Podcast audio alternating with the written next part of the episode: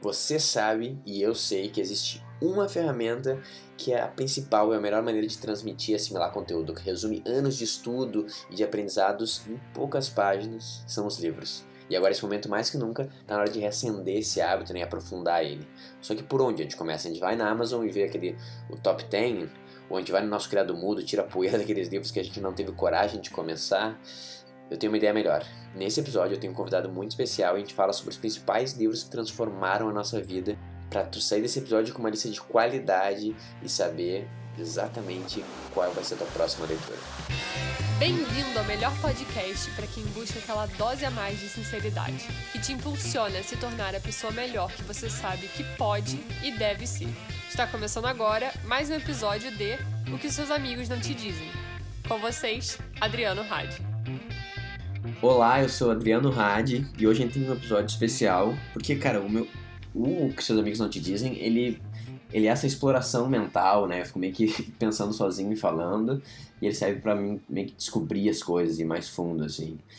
Só que várias vezes eu, eu, eu quero continuar, eu acho que esse é o formato. Quando a gente põe meio que duas mentes para fazer esse trabalho em conjunto ou mais, a gente meio que vai mais longe, assim, acaba sendo mais divertido e informal.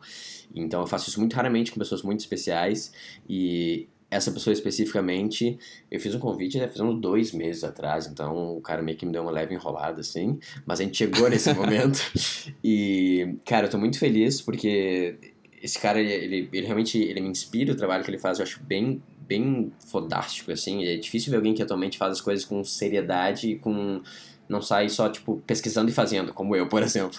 Esse cara, tu vê que ele realmente ele tem, ele tem substância, mesmo ele sendo incrivelmente jovem, né? Isso foi chocante. Então, com vocês eu tenho hoje aqui Matheus Carvalho, ele é o fundador e criador e mantenedor do estoicismo prático, além de várias outras coisas incríveis que ele faz, pra gente falar sobre essas ferramentas, que é uma das mais incríveis, que mudou muito a minha vida, eu acho que mudou a sua também, que são quais foram esses livros que mudam vida, né? Então, fala Matheus, tudo bem? Muito obrigado por estar aqui, cara. Pô, eu que agradeço o convite, Adriano. Cara, quando você mandou aquele negócio dois meses atrás, a gente nem, nem se conhecia, né? A gente foi aprofundando Verdade. essa relação aí desde então. Então acho que melhor momento para gravar não existe, né, cara? Agora que a gente, enfim, se conhece mais e tudo mais. Total. E, pô, um prazer poder participar. Eu acho sempre legal estar desse lado da mesa em podcast, assim, como convidado. Muito bom. Então tá, cara, vamos direto. Como é que é a tua relação com leitura atualmente? Tá feliz? Tá, tá bem engajado? Como é que tu tá? Cara, então, minha relação com a leitura, acho que ela mudou bastante ao longo do tempo. Ah, tipo, no começo, basicamente, como a maioria das pessoas, eu imagino, você começa a sua vida com livros ali lendo ficção, né? Acho que é meio padrão de todo mundo, uh, porque quando você tem, tipo, 12, 13 anos, tipo, um livro não ficção não te interessa normalmente. Cara, meio doido então, isso, parando pra pensar, né? Agora, eu nunca tinha me dado conta, tipo, tudo que a gente... As leituras obrigatórias são todas ficção, ficção né? Daí a gente vai de ficção pro livrão de estudo, assim, meio que não tem o meio do caminho, assim, né? Que é o livro que a gente mais lê como adulto. E, Total. Não tem isso pra criança, né? Acho que, de repente, é uma ideia, cara. A gente poderia, de repente, começar a criar esse tipo de conteúdo. Total. É, cara, acho que quando você tá mais novo ali, tipo, você não tá lendo com o propósito de resolver algo. Você tá basicamente só, tipo, lendo por entretenimento, né? E quando uhum. você começa a trabalhar e tudo mais, viver, você, tipo, tem um propósito para as coisas. Você, tipo, quer ler para resolver algo. Quer resolver né? problema, sim. Tá, mas lá no Exato. início, quando te, te davam as leituras obrigatórias, tu lia de bom grado ou não? Tu lia resumo só depois e colava na prova? Como é que era? Não, totalmente não lia. Só lia resumo mesmo, tipo... Eu nunca fui fã, eu lia ficção que eu gostava, mas eu lia muito quadrinhos, fraga, na época. E, uhum. tipo, livros do Stephen King, praticamente. Essas minhas duas coisas que eu lia mais, assim, quando eu tinha meus 12, 13 anos e tudo mais. Mas, eventualmente, eu parei também, cara. Porque, ao mesmo tempo, tipo, acho ficção divertido, mas ele exige um investimento de tempo muito grande. Você precisa, tipo, gastar, tipo, 12 Total, horas, 13 verdade. horas em um livro, para você um livro ali de 300 páginas, por exemplo, para você saber se esse livro foi bom ou não. É basicamente o mesmo tempo que exige você assistir uma série de TV, por exemplo, para saber se aquele, aquela série é boa ou não. Você demora essas 12, 13 horas. E eventualmente eu percebi, cara, esse é um investimento de tempo muito grande, uh, que eu acho que não vale a pena. Pra, tipo, se o meu propósito é entretenimento aqui, eu prefiro ter entretenimento de outros modelos. Uh, eu sei naturalmente que eu estou me fechando para muitas oportunidades de ficção interessantes que existem por aí, mas, tipo, é uma escolha baseada na escassez do tempo que a gente tem, né, pra, enfim, ler e ou, consumir entretenimento de qualquer modelo, assim. Total. É, eu felizmente, ou infelizmente, eu meio que fiz essa mesma escolha também, engraçado, né? Tipo, e até foi mais recente, porque eu lia, eu lia até bastante ficção, assim, quando era, eu era uma criança mais nerd, assim, né? Então, eu sempre gostei, assim. Então, tipo, eu lembro que, lá, eu tinha acho que 13, 12 anos quando eu li todo O Senhor dos Anéis, né? Tipo, eu fiquei lendo, obviamente, uma criança por um ano inteiro, assim. Demora aquela porra. E, e eu gostava. E daí foi meio que, né, a vida vai te puxando pra... Tem mais, uh, tem mais deveres, né? E daí o tempo vai ficando menor. E de bem, você fala assim, cara, tipo, eu tenho que meia hora para poder fazer um entretenimento, sabe? Tipo, eu vou dedicar para esse livro e de repente acabar ele em daqui dois meses, ou eu faço algo mais rápido, mais curto, assim. Eu nem sei se vai ser bom, né? Uma coisa meio eficiente, assim, né? Então é uma pena. Acho que eu perco também algumas coisas, mas eu meio que tô nesse espaço. É raro eu ler ficção atualmente. Tá, mas calma aí. Dentro da tua história, tu falou que deu uma abandonada, mas daí tu, tu retomou, tu retomou gradativo? Como é, como é que foi? O que, o que aconteceu que fez tu retomar, assim? A ficção eu nunca retomei até hoje. Não, não, a leitura. A a leitura acho que nunca parou, na verdade, porque ah, uma vez que eu parei a ficção, eu já comecei a ler a, a não ficção ali quase que imediatamente, assim. Então eu só basicamente troquei um tipo de livro pro outro, mas eu nunca exatamente parei de ler. E na verdade foi nesse momento que eu comecei a ler mais, na verdade, quando eu parei de ler ficção, porque eu comecei a encontrar um universo de livros infinitos que poderiam te ajudar para mil coisas, assim. E, sei lá, eu sempre fui um pouco viciado nisso de absorver, tipo, conhecimento em escalas absurdas, tipo, de gastar muito tempo nisso, fraga. Eu sempre Sim. gostei disso.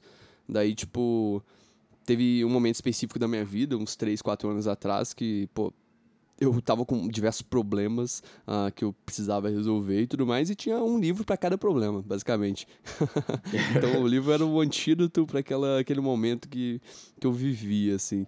E foi aí que meus hábitos de leitura realmente eles começaram a se concretizar. Assim. Teve um ano específico que eu li 89 livros, uh, foi em 2016. Uh, ah, entre livros físicos e audiobook. Uh, e, enfim, foi aí que solidificou. E desde 89, 89 eram não ficção. Caramba, incrível 89, é um feito realmente. O, e, cara, isso que tu falou pra mim também é bem a verdade. Eu não sei, acho que a gente tem uma relação meio parecida também com a faculdade porque é teoricamente esse espaço onde tu vai lá e meio que encontra as pessoas, sei lá, quase meio que a elite daquele tipo de pensamento, um espaço só para isso, onde tu meio que evolui, né? Tu é a vanguarda daquela área, né?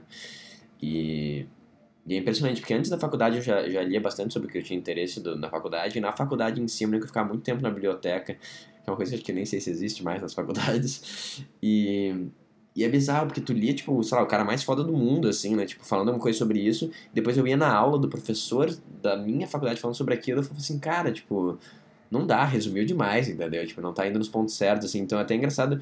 Eu comecei a cada vez mais não ir nas aulas e eu meio que só lia, assim, sabe? Porque, sei lá, eu senti que como ferramenta de, de aprendizado, tipo, era muito mais eficiente, mais útil, mais profundo, mais intenso, sabe? Tipo, eu até repensei, eu ficava repensando, cara, esse sistema não tá funcionando tão bem, tá ligado? De eu ficar sentado aqui na aula, assim, ouvindo esses caras falando, assim, eu, tipo, parecia meio que uma perda de tempo, às vezes. Pô, total, velho. É, tipo, minha reação é muito parecida mesmo. Acho que eu aprendi, tipo, eu comecei a faculdade de economia, né? Não terminei, mas, tipo, aprendi muito mais, certamente, lendo em casa uh, os livros ali meio que da minha escolha do que necessariamente na aula, assim. Acho que isso não tem nem comparação, cara. E quando você, tipo, tá na aula, é um, um conhecimento um pouco passivo, né? Você tá meio que basicamente esperando a pessoa te ensinar algo, assim, tipo, não é uma coisa que você tá realmente ativo ali buscando, é, tipo, a verdade, buscando encontrar algo ali que uh, faça mais sentido. Então, uh, é, é, acho que meio natural também que a gente absorva melhor esse conhecimento de forma autodidata, assim. É, tu não tá engajado, né? Realmente tu tá meio que passivo recebendo. E eu não acho nem que, tipo, é por causa da, só do formato da fala, né? Porque tu poderia, tipo, que nem tinha antigamente lá, né, na Stoa, né, tipo, tu engajar num debate, né, tipo, numa conversa filosófica onde tu pode até ficar em silêncio, mas tu tá meio que engajado, tu vai ter tua vez, tu vai meio que tentar chegar na verdade, sabe? Então não é nem um formato que, tipo, ah quando tá escrito no papel é, é bom e quando tá sendo falado na fala é ruim. É mais o sistema da aula em si, né, do cara meio que ficar falando lá por uma hora, tu meio que só ficar ouvindo e copiando, né, tipo, é muito chato o bagulho. Exato, cara, total, total. E esse ponto, inclusive, conecta com outra questão que é depois que eu, eu cheguei a ler muitos livros ali, tipo, até 2016 e tudo mais, eu acabei, na verdade, falando, cara, não vale tanto a pena, assim. Uh, isso foi uma mudança interessante também, porque até então eu via meio que os livros como uh, a principal fonte de conhecimento uh, tipo, da humanidade, assim. E de fato são na, na prática, Sim, né? Porque total. é a forma mais tipo, atemporal de você armazenar conhecimento que existe. Porque por mais que a linguagem mude, ela, ela não muda tanto assim a ponto de eh, você não conseguir, tipo, é, ler algo do passado, né, cara? Então aquilo continua lá e você consegue revisitar. E isso é maravilhoso, como que livros atuam como essa, essa reserva temporal de conhecimento. Mas ao mesmo tempo, ela não necessariamente é, é sempre a melhor, assim. E, e depois eu diminuí bastante meu ritmo de leitura, inclusive por conta dessa realização eu li vários livros e falei, cara, ok, tem vários conhecimentos aqui, mas talvez, cara, se eu conversar com alguém uh, que faz isso ou que é, trabalha com isso aqui no dia a dia, eu absorva mais conhecimento ainda do que lendo o livro.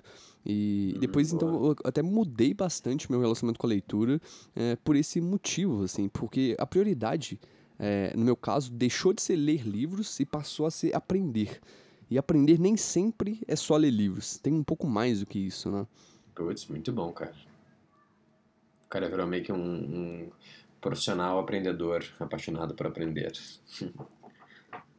Exato, Caralho. cara. Um exemplo muito claro disso, por exemplo, são livros de business mesmo. Uh, eu, na época, eu li alguns, Fraga, porque, tipo, era uma, algo que me interessava, eu queria aprender mais sobre negócios, eu tava começando minha vida profissional, e, ok, eu queria ler. Mas, cara, não é a melhor forma, assim. Muitas vezes, se você ouvir um podcast sobre negócios com alguém que você admira, você Puts, aprende mais do que lendo um livro uh, com uma pessoa X lá. Uh, não que esses livros normalmente não, não façam sentido, em alguns casos eles vão fazer, mas Uh, nem sempre, assim. Em termos de livro, hoje eu, eu vejo que uh, leituras atemporais, leituras uh, que sobreviveram ao teste do tempo, elas são muito mais valiosas, porque você sabe que você não conseguiria adquirir aquele conhecimento de outra forma. Tipo, Então, não dá pra ver o exemplo- podcast do, do, do Marco Aurélio, não tem podcast, né? Exato, cara. Esse é o ponto. Tipo, se você vai ler um livro sobre social media, por exemplo, cara, tem vários podcasts sobre isso por aí, tem vários artigos, muitas vezes melhor mesmo, melhores mesmo do que esse livro que você vai ler. Mas eh, se você vai ler o Meditações do Marco Aurélio, cara, não tem como. Tipo, o conhecimento já tá lá, as palavras estão escolhidas da melhor forma possível. Já tá tudo lá, tipo, não faz sentido ah, não, tipo, ler esse livro, assim, ou, sei lá, acho que não... ah, eu- eu- meu foco se tornou muito isso, em ler livros que sobreviveram a esse teste do tempo, assim, acho isso é muito poderoso. Muito bom. Bem, é, sabe, né? Eu tô nessa mesma vibe também. É difícil eu, ter, entrar um livro aqui agora na minha, no meu criado mudo que tenha menos de 300 anos. A maioria deles tem 2000, né? A gente tá na vibe do 2000 pra trás.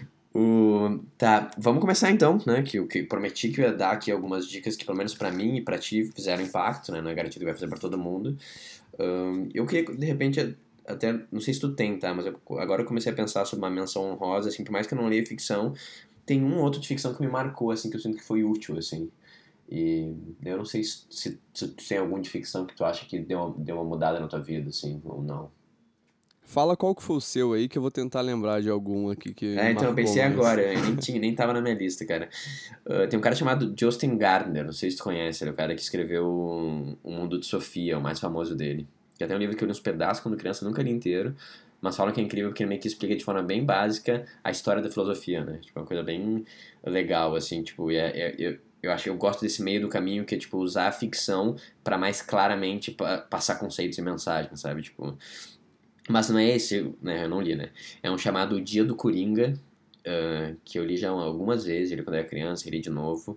E, cara, é um livro que me marcou, tipo, profundamente, assim, porque hum, ele, são duas histórias que passam em conjunto do, de, uma, de, uma, de uma menina e de um, e de um pai indo na busca da mãe que fugiu, assim, tá desaparecida, meio que tu não entende muito bem qual é o problema, indo pela Europa, e ao mesmo tempo ela tá lendo um livrinho meio místico que ela achou, daí tu ficou acompanhando as duas histórias. E é que marca mesmo a história dentro do livro, que é uma história de uma ilha mágica, onde cada, cada pessoa é uma carta, na realidade. Daí tem os naipes e a carta. Daí fala como é que a sociedade vive, né? Cada naipe faz uma coisa, daí tem o Coringa em si. E daí é legal o Coringa, ele meio que... Essa ideia que, tipo, existe um jeito que a sociedade funciona, mas o Coringa, ele vê as coisas de outra forma. Ele tem uma visão que ninguém tem, né? Então todos eles, eu me lembro que eles bebem um líquido meio místico lá, que é o álcool. Tipo, o álcool deles. E o Coringa, ele não, ele não entra naquilo, né? Ele tem valores diferentes, assim. E ele, obviamente, ele, ele, ele tá isolado, ele não consegue se conectar tanto, mas ao mesmo tempo, tipo, ele entende quase algo maior que o resto da sociedade não entende, assim. Então, eu me lembro quando eu era criança, eu me sentia meio desconectado em vários momentos, assim, daí eu... quando tu lembra a história dela, fala assim, ah, não é tão absurdo o que eu tô sentindo. Existem pessoas que, sei lá, são mais sensíveis ou, ou pensam sobre coisas diferentes e, sei lá, tá tudo bem, né? Como se elas fossem negativas por não conseguir se encaixar totalmente em, como as coisas foram feitas até ali, sabe? Então, me deu meio que uma paz na mente, assim, reconhecer que, tipo, cara, eu sou um coringa em vários sentidos, meio que tá tudo bem, assim. Recomendo. Cara, é interessante você mencionar essas, essas obras, porque eu acho que talvez um dos motivos que eu não seja tão fã de ficção hoje seja exatamente o fato de eu não ter lido nada que seja realmente profundo, assim, sabe? Uhum. de fato de eu ter lido basicamente coisas que ah, fossem apenas pelo valor do entretenimento, assim. Ah, é um pensamento que surgiu enquanto você falava, assim, porque olhando para os livros que eu li, eu acho que eu não consigo listar nenhum que ele seja realmente, assim, tipo, que tenha me ensinado algo, assim, que me divertiram, tem vários, que me ensinaram algo, uh, não sei se tem, assim. Uh, um que eu consigo mencionar é o Quatro Estações do Stephen King, que ele tem uh, quatro contos lá, o mais famoso deles é o, é o que se transformou no filme, o Shawshank Redemption, ah, O Sonho da Liberdade. tem outros três contos também, o, Stand By Me, que eu não faço a menor ideia como que seja o filme em português, que é um dos meus filmes favoritos, que inspirou aí o... como que chama? O... Caralho, eu lembro do filme da década de 80, mas eu não lembro da série. Da série das crianças lá da Netflix, esqueci o nome. Stranger sim, Things. Sim, sim. Ah, sim, sim, uh, Stand By Me é uma das inspirações fortes ali.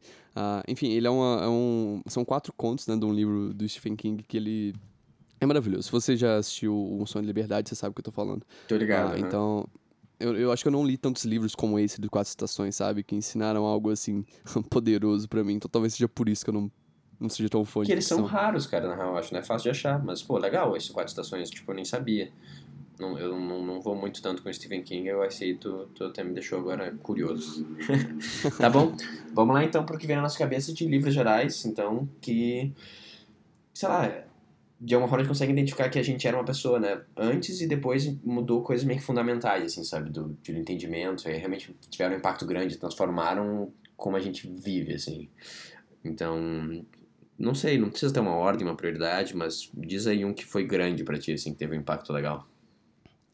Cara, tem dois que eles são, eles são muito próximos um do outro, porque os temas são similares. Uh, um deles é O Gênio Egoísta, do Richard Dawkins, uh, e outro é uh, O Mundo Assombrado pelos Demônios, do Carl Sagan.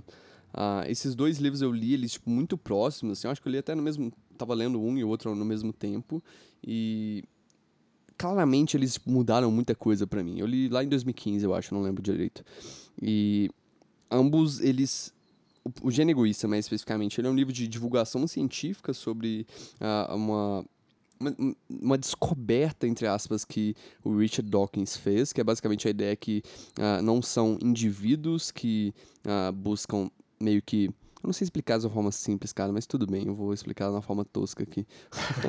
tudo bem. Que não, não são espécies que lutam pela sua sobrevivência. Não é tipo a espécie mais forte que sobrevive, é o gene mais forte que sobrevive.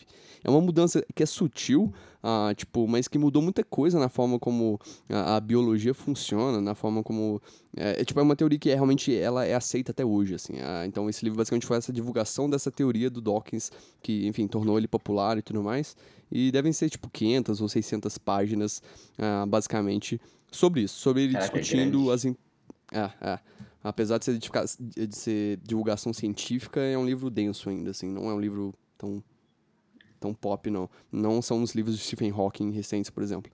Uh, então, tá, cara, mas tipo... O que, o que que mudou na tua vida antes e depois, assim, da tua visão de mundo, tua visão da existência, assim? O que que, que, que tu começou a ver de forma diferente, sei lá? O que que começou a talvez se comportar de forma diferente por causa dessas ideias? Sente alguma mudança, assim? Cara, muito claramente, essa mudança é interessante porque ela não tem nada a ver com o tema do, do livro em si. Uh, ela tem muito a ver, na verdade, com a forma como Dawkins pensa e a forma como ele escreve.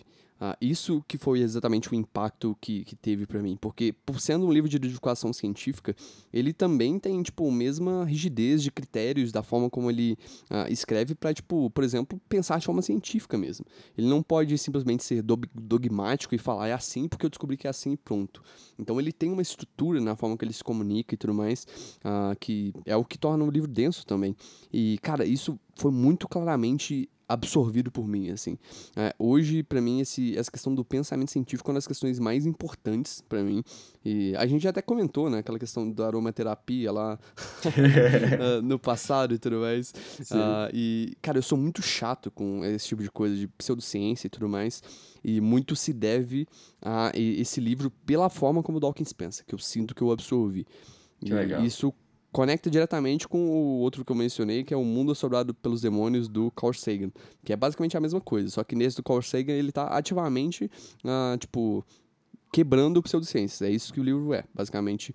Uh, então, tipo, nesse caso o impacto já está mais relacionado ao tema em si, assim, porque o Carl Sagan realmente ensina como você pensar de forma científica, assim, como você saber se algo é, é falso, como você falsear algo e tudo mais, e isso é a base para mim de tudo, assim. Mesmo quando o assunto não é ciência, uh, eu ainda penso de forma científica. Eu acho que uh, é, é, um, um, é, um, modelo ele, ele te entrega vários modelos mentais que são bastante úteis, assim.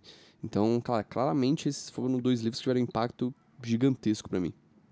Caralho, então, é, tipo, realmente mudaram como tu pensa, como, né, como tu ativa a tua, o teu propósito como ser racional, né? Caralho. Bem, exato, exato. Bem um nível bem profundo também. Tem outro também que esse já não é relacionado à questão da forma como eu penso, mas é relacionado à forma como eu me, me observo, a forma como eu me, me vejo. Que é um livro que chama The Truth, uh, an, Uncomfortable uh, Book About Relationships. Uh, tipo, é tipo, a verdade, um, um, livro desconfortável sobre relacionamentos, que é do Neil Strauss. Uh, Hum. Esse livro é uma sequência de outro, um livro que chama The Game, que eu tinha lido The Game eu passado. li. The Game eu li. Você leu? Entregando verdade sobre nós aqui semana passada, né, cara? Uh, você chegou a ler o The Truth específico? Não li, não li. Me diz, ele, ele evolui? Ele, ele, ele chega em algum lugar melhor, assim? Como é que é? Então, basicamente, cara, o The Truth, ele é o oposto do The Game, assim.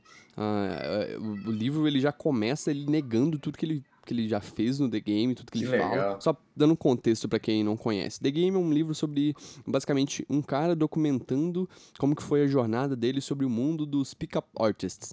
Uh, tipo, são um grupo de pessoas, de homens, né? Não pessoas especificamente, mas homens mesmo, uh, que estudam como pegar mulher, por exemplo. Basicamente, a definição é essa. Então, esse cara, tipo, entrou nesses grupos lá nos Estados Unidos e documentou tudo. Ele é tipo um jornalista famoso, né? Ele já era meio que um jornalista relevante, assim, quis fazer essa imersão, né? Já, já. Ele fez a biografia, se não me engano, do Motley Crew, que tem aquela, aquele documentário no, no Netflix, o The Dirt, né? Uhum. Uh, documentário, um filme mesmo. Uh, então, sim, ele já era um cara bem, bem famoso e ele fez esse livro, isso aí explodiu lá. Né? As, as pessoas não conheciam que existia essa sociedade de pick-up artists uh, e ele popularizou essa parada. Mas, ao mesmo tempo, esse, esse livro gerou muitos problemas para ele, assim. Não um livro, mas, tipo, a forma como ele... O que ele aprendeu com aquele livro. e no The Truth, basicamente, ele nega tudo, assim. Tanto é que, por exemplo, uh, o The Game, ele é um livro preto, assim, a capa é preta com os detalhes em dourado, né? Uh, se não me engano, até em português é a Bíblia da Sedução, alguma coisa assim, é, que tem no título. É Nesse The Truth, é, é, literalmente o oposto. A capa é branca com os detalhes dourados também, mas para mostrar que é o oposto, assim, sabe? Sim. É, é bem é bem claro quanto que ele tá negando tudo que ele falou. Então, basicamente, Quase como se ele tivesse atravessou, tipo, a, atravessou a caverna, assim, para sair do outro lado da luz. É, exato. É exatamente isso. O livro foi publicado 10 anos depois, e ele fala tudo que eu aprendi foi errado, tudo que eu aprendi lá fudeu os meus relacionamentos, atrapalhou Putz, em tudo legal, na minha vida. Cara. E nesse livro eu vou aprender o que, que eu devo fazer para melhorar, basicamente. Então é um livro que ele é bem. Ele não é exatamente autobiográfico, ele é um pouco assim, mas é tipo muito sobre ele documentando os aprendizados deles com, dele com relacionamentos. Então, tipo, ele tava frustrado, ele tava traindo a mulher dele e tudo mais, várias coisas do tipo. E ele começa a explorar, ele explora a questão de é, poligamia mesmo. Tem uma parte do livro que ele mora com cinco mulheres, por exemplo. Enfim, é, ele vai explorando relacionamentos e entender o que, que tá de errado com ele. É basicamente um livro, tipo. Ele fala, cara, eu sou um bosta. Tipo, eu tô fazendo tudo merda na minha vida, eu preciso consertar isso aqui. E por que, que esse livro impactou tanto? Exatamente pela forma como o Neil Strauss olha para ele mesmo, assim. Ele tem um nível de self-awareness que é, tipo, inacreditável, assim. Que na época eu não tinha nada perto disso. Eu não conseguia ter uma percepção clara sobre os meus comportamentos, sobre a forma como eu penso, como eu ajo, por exemplo. E ler ele, observando ele mesmo, foi uma das paradas que mais ajudou, assim. Em muitas partes do livro, por exemplo, ele documenta como que foram, uh, tipo, sessões com psicólogo, coisas do tipo, assim. Legal. E ele volta na relação dele com os pais, tem várias paradas. E que quando eu tava lendo, eu falei, cara, fantástico, assim. Isso não conectava diretamente comigo, porque eu não tava, tipo, vivendo a vida que ele, que ele tava vivendo. Eu não tava com problemas de trair minha mulher, qualquer coisa do tipo. Isso não era. A, o meu momento de vida não era o mesmo momento de vida dele. Mas ainda assim, a forma como ele olha para ele mesmo. Uh, eu absorvi demais, assim. É, da mesma forma que eu absorvi mais o que o, o que o Doc, a forma como o Dawkins pensa, ao, exatamente, ao invés do tema em si, aqui foi bem parecido, assim. Apesar de eu não estar vivendo os mesmos momentos de relacionamento que o Neil Strauss estava, uh, a forma como ele olha para si mesmo, cara, ficou, tipo, marcada para mim, assim. Uh, então, acho que foi um dos livros que mais me mudou, assim, porque, tipo, desde então, uh, eu olho para mim mesmo de uma forma muito mais honesta, assim. Da mesma forma como o Neil Strauss teve que olhar para ele mesmo da forma mais honesta para publicar, tipo, sei lá, 600 páginas, 500 páginas, não sei, uh, tipo, dele falando como que ele tava errado em tudo que ele pensava. Caraca, muito bom. Do caralho. Sei, agora vou atrás realmente. Relacionamento é uma coisa que eu gosto muito e tem vários livros que eu acho do caralho, assim, nenhum marcou tanto sobre esse tema, cara, achei muito bom. E pelo que eu diria, é até meio diário, então, até, né? É uma autoexploração dele mesmo, né? Total, total. Ele vai documentando alguns meses da vida dele, que ele tá passando por todo esse caos aí. E hoje você vê que ele é uma pessoa bem diferente, assim. Tipo, eu acompanho ele ainda no Instagram e tudo mais, e podcasts dele e tudo mais. E você vê que ele realmente, tipo, ele mudou completamente a forma como ele era desde o The Game, assim. É bem interessante observar essa mudança. E ele não ele não escondeu isso, sabe? Ele publicou tudo mesmo. Tem coisas bem pesadas no livro, assim, que ele publicou. Então é bem, é bem fantástico a forma como ele é vulnerável no livro também. Irado. Tá, cara, eu tenho vários outros, mas eu acho que não vou nem entrar todos, assim, vou fazer só umas menções honrosas. Tem um cara chamado Krishnamurti, cara, que é um filósofo, barra meio, meio guru, na real, né? E ele meio que só fala. Esses caras são assim, né? Eles meio que só falam e daí a galera meio que anota o que eles falam e faz, faz virar livro. E ele é mais dos anos 70, né? Ele é mais antigo, assim. E, cara, ele fala de tudo, assim. E ele me marcou mais que qualquer outra coisa, né? Que eu já li, tipo, o próprio... Eu, eu, esses livros mais antigos, eu, eu lia vários desses, né? Tipo, o Bhagavad Gita, o I Ching, né? As coisas mais budistas, assim, as coisas mais religiosas, barra super antigas, eu sempre me interessei, assim, nessas explicações mais profundas de, de o que, que é a realidade, como que ela funciona e quais são os principais desafios. E ele, para mim, sei lá, ele trouxe uma ideia mais simples e mais prática, mais radical. Depois que eu fui lendo dele e vi como ele é estoico em vários sentidos, eu fiquei meio chocado, assim. Porque ele, sei lá, sendo que ele meio que me levou até onde eu tô aqui agora, né? E o que eu recomendo, que é o eu mais gosto, é um Liberte do Passado, que é uma série de palestras dele. E uma das dez mais radicais para mim que ele tem, e é difícil entender ela, ele tem a ideia que todo pensamento ele é meio que uma violência, assim. E daí tu fala assim, cara, não tem como isso, tipo, não, não faz sentido isso, né? A gente pensa e é, é isso que a nossa cabeça faz. Só que é mais para separar, é uma ideia que é quando tu vai aumentando também a autoconsciência, lembra, tu vai entendendo essa ideia que, tipo, existe um momento presente 100%, esse estado de fluxo, esse estado meio que, tipo, tu tá realmente ali e, e tua mente funciona e tu vê, e tu entende, e tu age, e existe o estado que tu tá meio que pensando sobre as coisas são estados diferentes, né? Obviamente tu vai nos dois e tal, mas é entender que, cara, sempre quando a gente fica muito tempo desconectado desse momento presente de fluidez total, a gente está de alguma forma sendo violento com a gente ou com o outro, meio que pensando ideias de julgamento e de separação, assim, e não só, tipo, seguindo o nosso propósito, vamos dizer assim, né? Ou seguindo, tipo, o que a gente tem que fazer que tá bem na nossa frente ali, sabe? Sem pensar tanto sobre isso e mais só fazer a atitude correta, né? Agora já traduzindo pro, pro estoicismo. Então, Cara, eu acho o cara bem legal, ele é radical, mas fácil de entender, assim, então eu recomendo. Pô, interessante, não conhecia, pesquisarei sobre. Ah, por conta daquela questão que eu mencionei do Dawkins, eu sempre tive muito preconceito com essa galera que se associa um pouco mais à espiritualidade e tudo mais, mas eu tô mudando isso. é, tô me abrindo mais, sendo um pouco mais aberto em relação a essas questões há, um jeito, tempo o jeito já. Que, o jeito que pode te ajudar, cara, é pensar que na realidade tudo é filosofia, né? Porque tudo é Sim. filosofia, né? Então, tipo, são ah, pessoas falando sobre como que é a realidade, daí tu ouve as ideias dela, tipo. E vários desses caras, por exemplo, esse cara aqui, ele é bem prático mesmo, né? Ele fala só, tipo assim, ah, é assim que eu vejo a realidade. Ele não fala exatamente, ah, porque existe uma coisa mística que une. Ele tá falando. São ideias, né? Então a gente debate ideias, assim. Então. Dá, dá, dá pra entender, assim. Esse cara, especificamente, ele até nem é tão religioso. Ele é mais sobre, tipo, a gente pode dizer mais psicológico do que religioso, tá? O... Tá bom, e daí a gente vai pro mais importante, uh, para mim, da minha vida inteira, eu diria, mas é mais que, que é do momento atual. E daí eu queria ver se é o teu também, ou se tem algum outro, assim, que tá dentro do nosso tema de, de interesse. Que, cara, ainda para mim, a gente já falou sobre isso, eu não consigo comparar, eu adoro as cartas do Stoic, eu adoro um, o, a, sobre a brevidade da vida, cara, é curto e é impactante, eu acho chocante, mas para mim Meditações do Marco Aurélio é meio que ele tá em outro lugar, assim, sabe, tipo, ele meio que se descola dos outros livros estoicos e, tipo, ele chega num lugar, sei lá, meio que quase sagrado, entre aspas, assim, no nível de verdade que eu sinto que ele conseguiu atingir e o, a forma que ele explica as coisas, assim, tipo... Ele é um livro que, cara, eu vou e volto, eu leio um trecho e aquele trecho eu paro e tenho que ponderar por meia hora por causa de uma frase, assim. É difícil um livro para mim ser tão...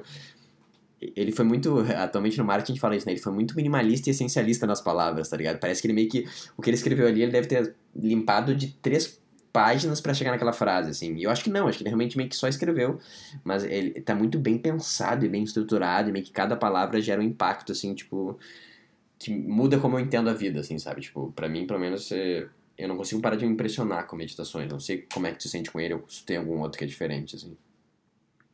Cara, eu acho que eu concordo total, assim. Eu acho que cada, cada um dos livros, eles têm um... Um, um, dos estoicos ele tem algum poder diferente, né?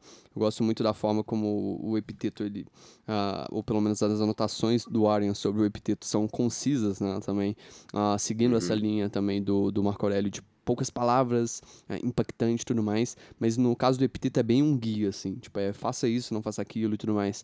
Uh, no caso do Seneca, eu acho maravilhoso o conto que ele é. Uh, você, você consegue absorver a forma que ele pensa, forma que, pela forma que ele dá conselhos, que ele aconselha ali é, o Lucílio, a Márcia, né, as outras pessoas que ele aconselha na, nas outras cartas dele. E, e, eu acho isso fantástico também. Mas, cara, eu concordo total contigo. Acho que a forma de. O nível de iluminação que o Marco Aurélio chegou enquanto ele escrevia Meditações é inacreditável, assim. Você vê pelas, pelas frases, Fraga. Você lê uma parada e você fala, cara, como esse cara chegou nesse nível de conhecimento naquela época, assim, sobre como as coisas funcionam, assim, é bem, é surreal mesmo, assim, eu acho que surreal é a palavra, uh, é um livro, tipo, que totalmente me impactou, tipo, que eu continuo lendo também da mesma forma, acho que é um livro que não faz sentido ler uma vez só, uh, você absorve, você tá limitando o tanto que você pode absorver se você ler uma vez só, e totalmente, cara, eu acho que é um dos livros que mais uh, me impactou, assim, mas e, e, eu sinto que a conexão emocional com ele só vai crescer daqui para frente, assim. uh, o fato de eu não ter mencionado ele nos três livros que eu mencionei anteriormente sobre os que mais me marcaram é, é, é uma simples diferença. Esse livro que eu mencionei eu li em 2015. Então já tive tempo para eu ver o quanto que eu mudei desde então com base naquele livro. Eu acho que no caso do Meditações, essa mudança ainda está acontecendo. Hum, então ela verdade. não tá 100% clara para mim uh, o quanto que esse livro impactou. Eu sei que impactou bastante, eu sei que eu ajo diferente, mas vai ficar mais claro quando eu olhar para trás e ver, cara, o Mateus de 2020, uh, ah, tipo, Bom ponto. não era nada comparado ao que ele é hoje, sabe? E acho que certamente muito dessa, dessa mudança vai ser por conta do Meditações. E essa mudança não tá 100% clara ainda. Perfeito. Mas mesmo, e eu tô nessa dessa também, é uma coisa muito recente para mim, só porque ele virou o que eu mais volto para ele e eu não consigo ver ainda, é total, tipo, ainda é meio confuso. Mas, cara, só pra gente tentar deixar mais claro pra galera e convencer melhor, pelo menos, sabe, tem algo que salta na tua cabeça, tipo assim, putz, isso, isso me marcou, isso ficou comigo, pelo menos agora quando eu te perguntei, isso apareceu do livro, assim, cara, tipo, essa é uma ideia que eu sinto que tá nesse livro que Cara, é uma ideia que meio que. Ela tá comigo constantemente, é uma ideia que ficou, assim, uma ideia que marcou mais que as outras, talvez. Alguma aparece na tua cabeça? Cara, sim, é bem distinto. São todos. Não é uma frase específica, não é um momento específico, mas são todos os momentos que ele, ele utiliza a pegada um pouco mais cosmológica para falar sobre ele e o papel dele na humanidade. Isso para mim, tipo, mudou completamente. Porque, tipo, ele muito. O Seneca é muito, tipo, moral, né? Tipo, não tem tanto essa visão cosmológica ali é, na, nas obras do Sêneca. Uh, no Epiteto também é um tem um pouco até, mas, tipo, no manual não tem. No, no tem, mas no manual praticamente não tem. E no Marco Aurélio, basicamente, tem muito disso. Eu acho que é o que mais tem essa visão cosmológica de todos, assim. E sempre que ele menciona, cara, aquela, aquela, aquele trecho sobre, tipo, a função das abelhas é produzir mel, dos cavalos é, sei lá, não lembro o que, que era, e dos humanos é fazer o bem, por exemplo. Uh, outros, outros trechos que ele tem uh, do tipo também uh, impactaram absurdamente, assim, sobre a ideia também de Cara, observe as estrelas e imagine você correndo ao lado delas. Esses, Uhum. esses trechos eu acho que são fascinantes, cara. E acho que nenhum outro estoico ah, tem isso tão forte quanto ele. Ou, ao menos não me impactou tão, tão, tanto quanto ah, ele, assim. E. É isso, cara. Isso realmente mudou minha vida. Eu sempre olho pros meus comportamentos no dia a dia, tipo, nessa escala cosmológica, assim. Não uma escala de comportamento, Mateus, o que, que eu devo fazer agora? Uma escala, Mateus, um indivíduo aqui que sou na Terra e tudo mais. Acho que essa escala que ele observa ele mesmo é fantástica. Caraca, mano, não, não imaginava. E porque realmente, agora que tu falou, eu sinto que é meio que. É quase como se fosse um óleo que permeia o livro inteiro, na real. Ele nunca consegue sair muito longe disso. Ele volta, tipo. É como se os outros conceitos forem justificados por isso. Depois ele vai e ele dá, tipo, ai, não esqueça também disso. Não, não é um, uma coisa que ele fala em algum momento, que nem tem algumas, né? Tipo, ele tá em tudo. E. E eu não tinha pensado também, assim, mas realmente, é, eu acho que isso é o mais incrível. É do, do jeito que ele pensa, assim, sabe? E é bem que falou, essa, essa frase do. que é do, do, do sair da cama, né? É um outro momento que ele fala também, tipo, cara, tipo, a coberta é boa e tal, mas tu tem que se ligar. A formiga tá fazendo o trabalho dela, a árvore tá fazendo o trabalho dela, todo mundo tá fazendo trabalho pra que, tipo, de alguma forma a gente vá pra algum lugar melhor, assim, sabe? E tu, cara, tu tem só o trabalho mais importante de todos pra fazer, que, que é como ser racional, que é tipo, fazer o bem da comunidade como um todo, sabe? Não existe espaço pra tua preguiça, tá ligado? Daí fala assim, putz, tipo. E, e vai com uma ideia que é muito legal e é o mais próximo, acho que a gente consegue ficar da religião sendo filosofia, que é tipo assim, cara, ahn, quando tu for fazer meio que o que tu tem que fazer, sei lá, digamos assim, o teu propósito, ou que ah, o mundo como todo vai pegar mais benefício disso que tu tá fazendo, é como tu vai se sentir mais realizado e mais feliz e é como tu vai agregar mais valor pro mundo, assim, tem meio que uma união de tipo, cara, tu tem um papel maior e é nesse, fazendo esse papel maior, ou, ou pelo bem maior, que tu vai eh, atingir o máximo da felicidade, sabe? Então, eu acho, que, eu acho muito legal quebrar com aquela, sei lá, aquela dicotomia quase, aquele extremo, tipo assim, ah, ou eu vou ser feliz, ou eu vou ganhar dinheiro, sabe? Uma ideia assim, tipo, ou eu vou ser super útil para as pessoas, ou eu vou, vou me sentir bem, sabe? Às vezes a gente tem um pouco esse esse conflito do que, que é bom pra mim e o que, que é bom pro outro, e ele vai muito nessa ideia, Sim, tipo, cara, até aquele trecho de o que é bom pro universo é bom para cada parte do universo também, cara. Acho fascinante de pensar, cara. bizarro. E é bem isso mesmo. Muito bom, cara. O que é bom pra abelha é bom pra comédia, né? Foda. Exato. Muito bem, salve então, um brinde a Marco Aurélio, nosso campeão. e acho que é isso, cara. Conseguimos aqui dar, uma, dar umas boas voltas, pegar livros bem variados, na real, né? E. Do caralho. Fiquei triste que a gente não comentou o Ryan, tá? O Ryan me impactou foda nos últimos, nos últimos meses aí. O, o, ego, o ego inimigo realmente, cara, pra mim deu um soco no estômago, assim.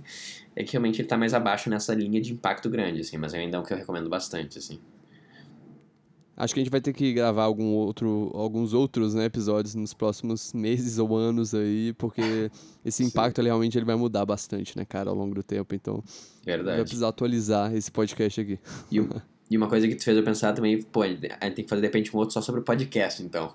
Tipo, podcast que mudaram a vida, tá ligado? Porque também tem uns que, cara, tipo, às vezes é bem isso, tu ouve um áudio de 20 minutos, 30 minutos e, cara, ele dá um. um quebra tua mente de um jeito mais que um livro, às vezes, sabe? Então, é, é, é verdade, é legal pensar em outras mídias também, que são super ah, acessíveis e ge- geram um impacto gigante. né?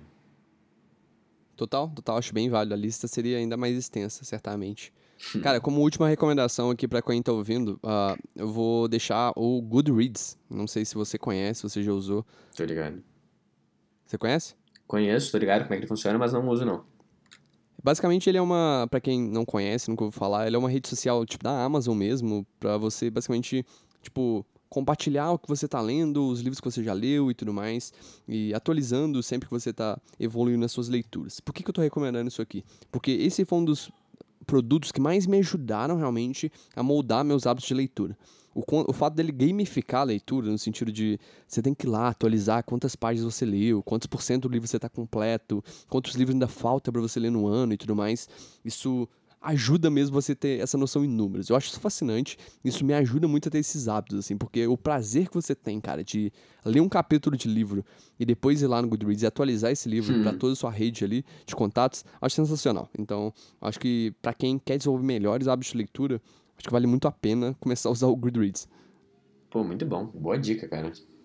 Goodreads, tu clica aqui no link abaixo por metade do preço, tá brincando?